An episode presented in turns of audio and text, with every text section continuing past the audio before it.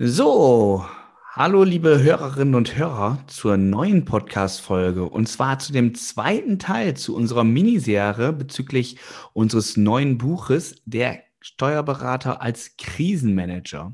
Und heute möchte ich mit dem zweiten Mitautor sprechen, der Martin Klump, seines Zeichens Steuerberater und Wirtschaftsprüfer mit einer Kanzlei in Singen am Bodensee. Ähm, interessanterweise war ich auch schon in dem Gebäude, weil mein Mitkunde BKK Linde oberhalb von ihm auch ansässig ist. Und ja, ich begrüße dich erstmal, Martin. Hi. Hallo Daniel, schön dich zu hören. Ja, wir haben ja in den letzten Monaten uns auch erst kennengelernt durch das Buchprojekt, was Ines Scholz ja initiiert hatte oder uns als Mitautoren gefragt hat. Äh, kannst du mal kurz sagen, wie bist du zu dem Buchprojekt gekommen? Ja, im Grunde der Schlüssel zum Buch war bei mir, ähm, den Kontakt zu Ines Scholz äh, zu erleben. Wir hatten über einen äh, gemeinsamen Termin bei der DATEV. Typischerweise Steuerberater treffen sich da meistens bei der DATEV. Hatten wir miteinander zu tun und haben festgestellt, dass wir äh, in bestimmten Themen einfach sehr ähnlich ticken, auch auf derselben Suche sind, auf derselben ähm, Beobachtung unterwegs sind. Und eines Tages äh, klingelte das Telefon und sie sagte, wir schreiben ein Buch. Also ich glaube gar nicht, dass sie mich sehr gefragt hat, sondern sie hat gesagt, sie schreibt ein Buch und sie fände es gut, wenn ich mich damit einbringen könnte, noch mit ein, zwei weiteren Mitstreitern. Und so war ich dabei. Okay. Das Spannende ist ja, wir haben uns ja tatsächlich auch, äh, genauso wie Steffi, noch nie persönlich gesehen, ähm, haben uns allerdings ja auch sehr ausgetauscht immer und auch relativ interdisziplinär uns unterhalten. Also jeder hat so seinen eigenen Blickwinkel auf das Buch und auf den Titel Krisenmanager, Steuerberater irgendwo geworfen. Was ist denn so, äh, oder äh, ja, was ist denn so dein Blickwinkel ähm, diesbezüglich? Ich äh, merke gerade, ich habe gerade gar nicht die Frage gestellt, wie deine Kanzlei so aussieht und was du machst. Da kommen wir dann gleich nochmal zu, dich vorzustellen. Wir gehen jetzt mal schon mal direkt ins Gespräch. Ja, also nochmal zurückzukommen, äh, was ist so dein Blickwinkel in dem Buch? Ja, es ist im Grunde sind zwei Blickrichtungen. Zum einen, klar, als Steuerberater haben wir täglich mit Unternehmen, Unternehmern zu tun, aber wir sind selber ja auch Unternehmer. So, also das ist von daher ähm, hatte ich ja auch jetzt gerade, wir hatten ja dann auch in unserer äh, Anfangszeit das Thema Corona und die Lockdowns und solche Themen und auch eine gewisse Unsicherheit, was wird denn passieren, was kommt jetzt? Und ähm, ich sag mal so, das, das, was wir uns ja einig waren, auch aus den ersten Gesprächen, es wird sich was verändern. Und ähm, da hatte ich zwei Blickrichtungen. Als erstes äh, hatte ich einen Reflex, wie wird es unserem Unternehmen ergehen? Was wird da passieren? Und dann haben wir im Haus bei uns, vielleicht flechte ich es gerade ein, wir sind eine Kanzlei mit etwa 40 Mitarbeitern im Haus. Wir sind steuerbare Wirtschaftsprüfer. Das heißt, wir haben so eine relativ große Bandbreite des, des deutschen Unternehmertums, vom einzelnen Solo-Selbstständigen bis hin zum Großkonzern äh, mit denen wir zu tun haben. Und dann haben wir relativ schnell festgestellt, wir können die Frage nur indirekt beantworten, was aus uns wird.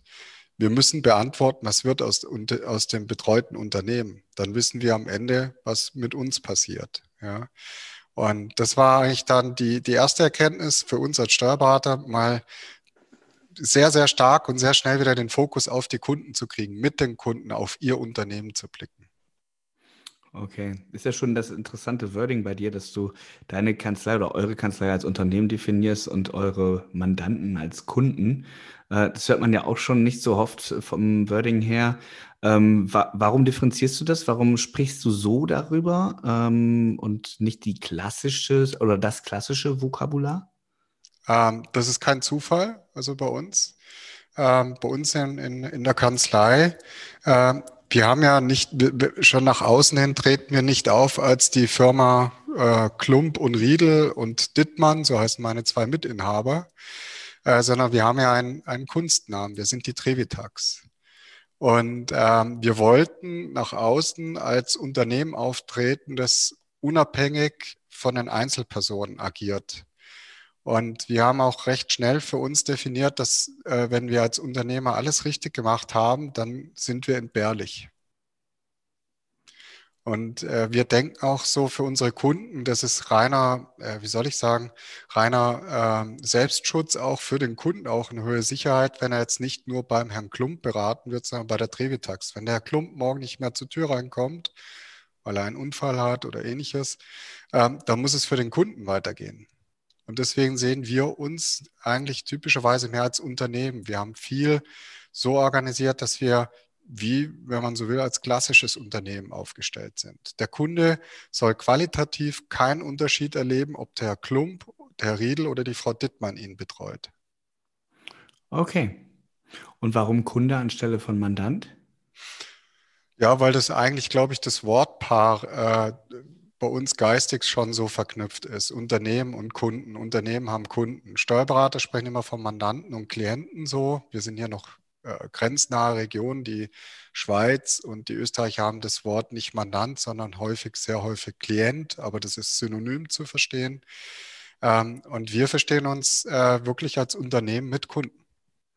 Okay. Und das ist für uns aber schon, ja, ich würde sagen, seit 15, 16 Jahren haben wir das für uns so gesehen. Okay, das heißt, die Trevitax äh, unter einem von den Unternehmern und Geschäftsführern äh, von dir, Martin. Wir hatten uns im, kurz vor der Aufzeichnung äh, ganz kurz noch unterhalten und da sagtest du einen interessanten Satz, und zwar, dass äh, kleine Unternehmen äh, anders mit der Krise umgehen wie größere oder mittelgroße Unternehmen. Ähm, da habe ich gesagt, das lass uns mal aufheben für die Podcast-Folge. Jetzt mal so die Frage, habe ich das jetzt gerade wieder richtig wiedergegeben? Und was meinst du mit dieser Beobachtung von dir?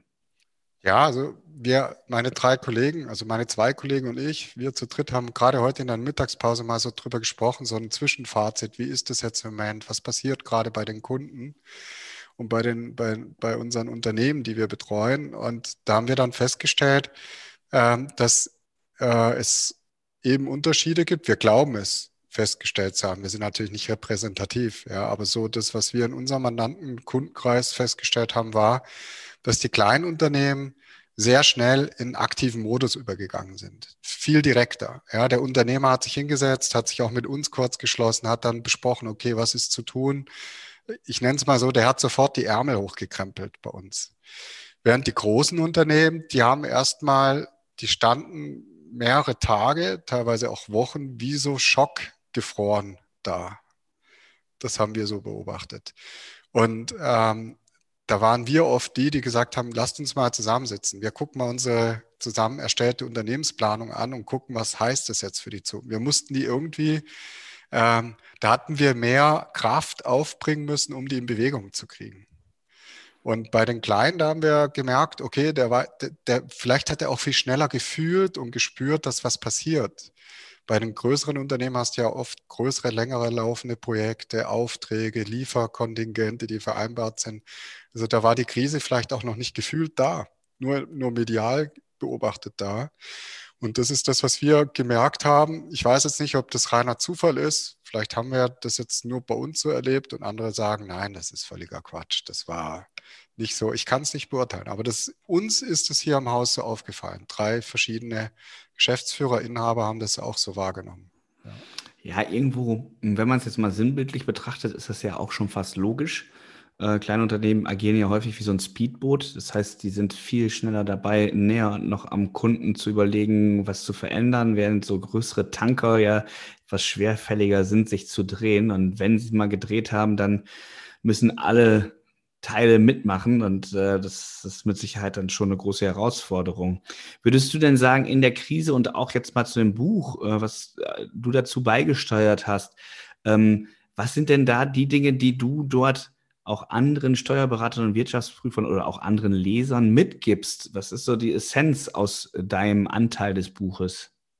Also wir haben ähm, im Grunde für uns, und das war auch jetzt die Tage, ein Fazit gezogen. Äh, ich habe in dem Buch äh, mehrere so Lebenserfahrungen mitgegeben, die kann man teilen oder nicht. Aber das war das, was wir für uns erlebt und rauskristallisiert haben, dass es für unser Unternehmen maßgeblich war, wie wir uns entwickelt haben, glaube ich, auch erfolgreich entwickelt haben.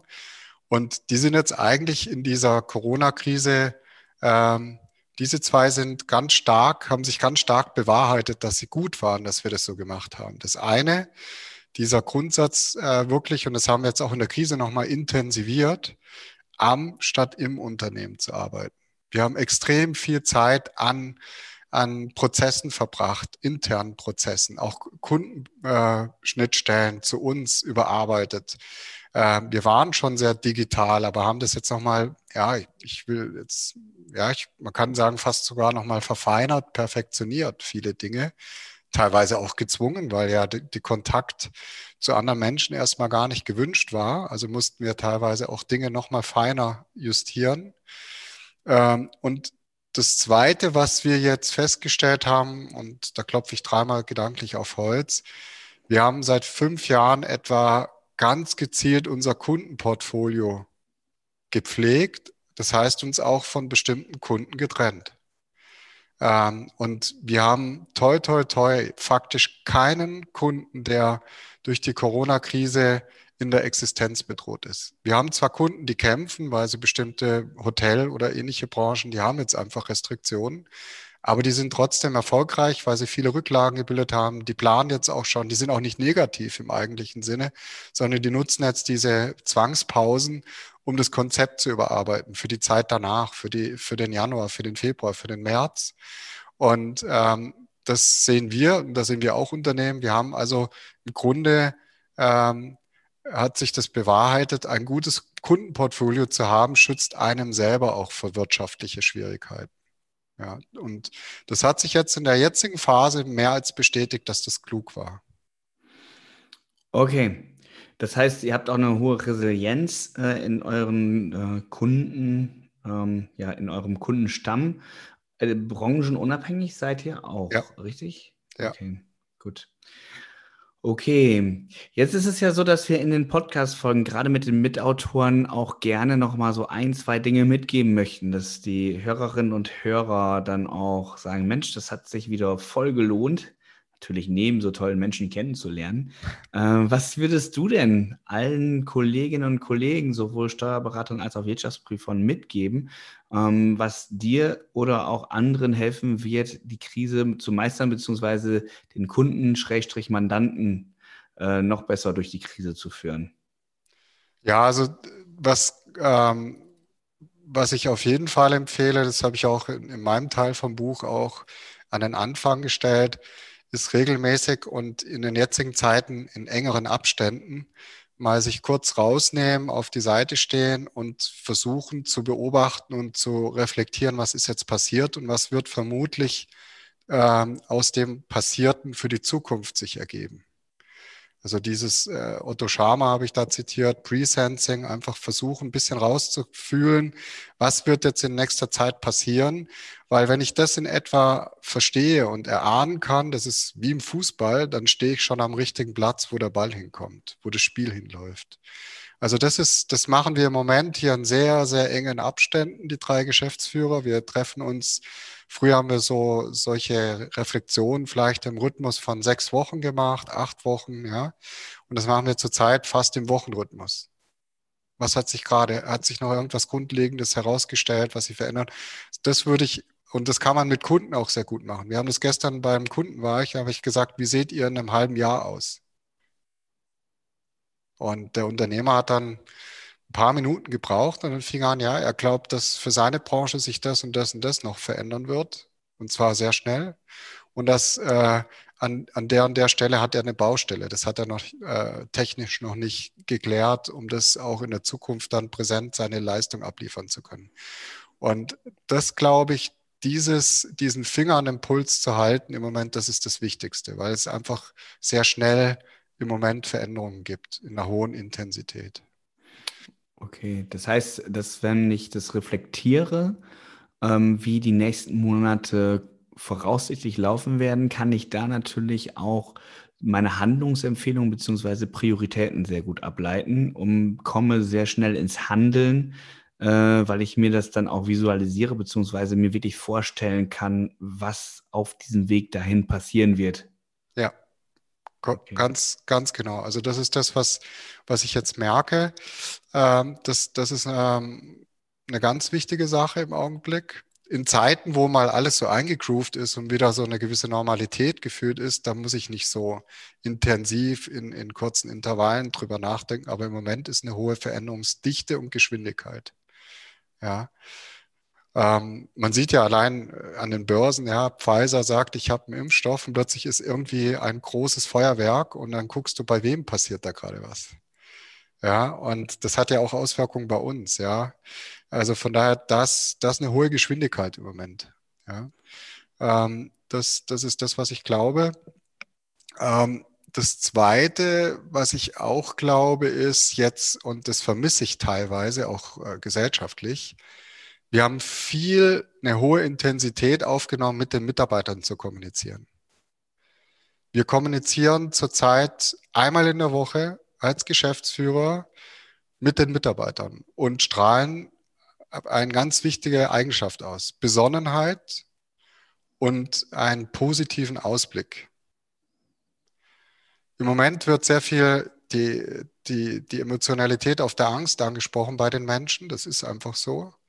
Und wir haben jetzt sehr viel positiv kommuniziert. Wir haben auch heute äh, übrigens zwei neue große Mandate gewonnen in der Krise. Riesige Mandate. Also wir haben vor einem halben Jahr angefangen, uns bei dem einen Mandat zu bewerben und auf Rückfrage und wir hatten schon abgehakt und heute Morgen ruft der Geschäftsführer an und sagt, wir haben uns entschieden, wir kommen zu euch. Wir konnten es gar nicht fassen. Und ein zweites Mandat, wo wir schon über seit zwei Jahren im Gespräch sind, hat heute auch zugesagt. Es ist manchmal so eine Koinzidenz, es ist Zufall, ja. Ähm, aber das sind Informationen, das macht den Mitarbeiter wieder ruhiger. Ja, im Moment ist sehr viele Menschen sind sehr stark verunsichert, nicht nur gesundheitlich, sondern auch ökonomisch. Was passiert hier? Und ich, ich glaube, ich habe das auch in meinem Teil vom Buch geschrieben, man muss als Führungskraft auch führen. Man muss dann auch mal, und als Führungskraft sollten wir nie Angst ausstrahlen, egal wie schwierig die Situation ist, sondern Mitarbeitern Halt und Zuversicht geben. Das ist jetzt im Moment, ich merke das auch, ähm, die Leute sind bei uns sehr entspannt, kommen gerne und das strahlt auch wieder bei den Kunden aus. Ja, ich hatte jetzt äh, auch Rückmeldung von einem jungen Steuerberater bei uns, der sagt, er war jetzt heute beim Kunden und die haben sich bedankt, dass er so ruhig und gut gelaunt heute da war. Ja, weil das gibt dem Kunden auch, glaube ich, äh, eine positive Energie weiter und das ist im Moment, glaube ich, etwas, was ein bisschen sehr kurz kommt bei den Menschen. Ja. Ja, und die Sehnsucht ist so stark danach. Also das ist das, was ich äh, so mitbekomme, dass wenn man halt gerade wieder auch teilweise ein bisschen Aufbruch, also wir nehmen das ja jetzt hier, diese Podcast-Folge am 11.11. .11. aus äh, auf, also vor zwei, drei Tagen kam halt diese Meldung mit den Impfstoffen. Man merkt halt, dass irgendwie so, als wenn wieder Frühling wird, ähm, manchmal die Leute dann halt auch genau diese Zuversicht gerade brauchen, um ja. halt auch äh, zu merken, dass da wieder ein Licht am Ende des Tunnels ist. Und wenn gerade die Menschen, die mit meinen Zahlen jonglieren, wenn die Menschen, die halt meine betriebswirtschaftlichen Kennzahlen kennen, wenn die eine Zuversicht ausstrahlen und die Leute halt auch merken, dass die alles im Griff haben, dann ist da natürlich schon genau das mit, ja, in der Krise gebracht, was man eigentlich haben möchte. Denn die Leute mögen nichts weniger als Ohnmacht. Ja. Und dazu noch ganz kurz von dem, was du gerade sagtest, ist ja der Punkt, ich glaube da ja nicht an Zufall. Also du sagtest es ja vielleicht mit Zufall, vielleicht ist dann so die Erklärung, aber das wird mit Sicherheit seine Gründe haben, dass da jetzt auch in den äh, letzten Tagen dann solche tollen ähm, Mandate bei euch ins Haus gekommen sind. Oder Kunden, wie du sagst. Okay. Ja, lieber Martin, ich bedanke mich erstmal dafür. Ich freue mich auch, äh, wenn wir uns mal wieder treffen dürfen, wenn das Buch raus ist, äh, wenn wir das Feedback auch bekommen von den Lesern, wenn wir wissen, ob wir viereinhalb oder fünf Sterne bekommen werden oder wie auch immer und äh, die konstruktiven Kritiken uns da gerne an äh, durchlesen. Und äh, ja, hat mich bis dato sehr gefreut, mit dir dieses Projekt äh, mitzumachen. Wir haben ja auch ab und an mal ein bisschen philosophiert und man merkt ja auch insgesamt, dass wir unterschiedliche Einstellungen auch allgemein zu der Gesellschaft in der jetzigen Situation haben. Und ich fand es sehr interessant, sehr wertschätzend bis dato und ich möchte auch nochmal Danke dafür sagen, dass wir das alles so zusammen hinbekommen haben. Ja, kann ich von meiner Seite auch zurückgeben. Und gerade diese, diese kontroversen Diskussionen, das sind ja die, wo uns auch alle als Menschen weiterbringen. Und äh, das war ja auch im Grunde die letztendlich die entstandene Idee zu sagen, wir schreiben fünf Bücher in einem Buch.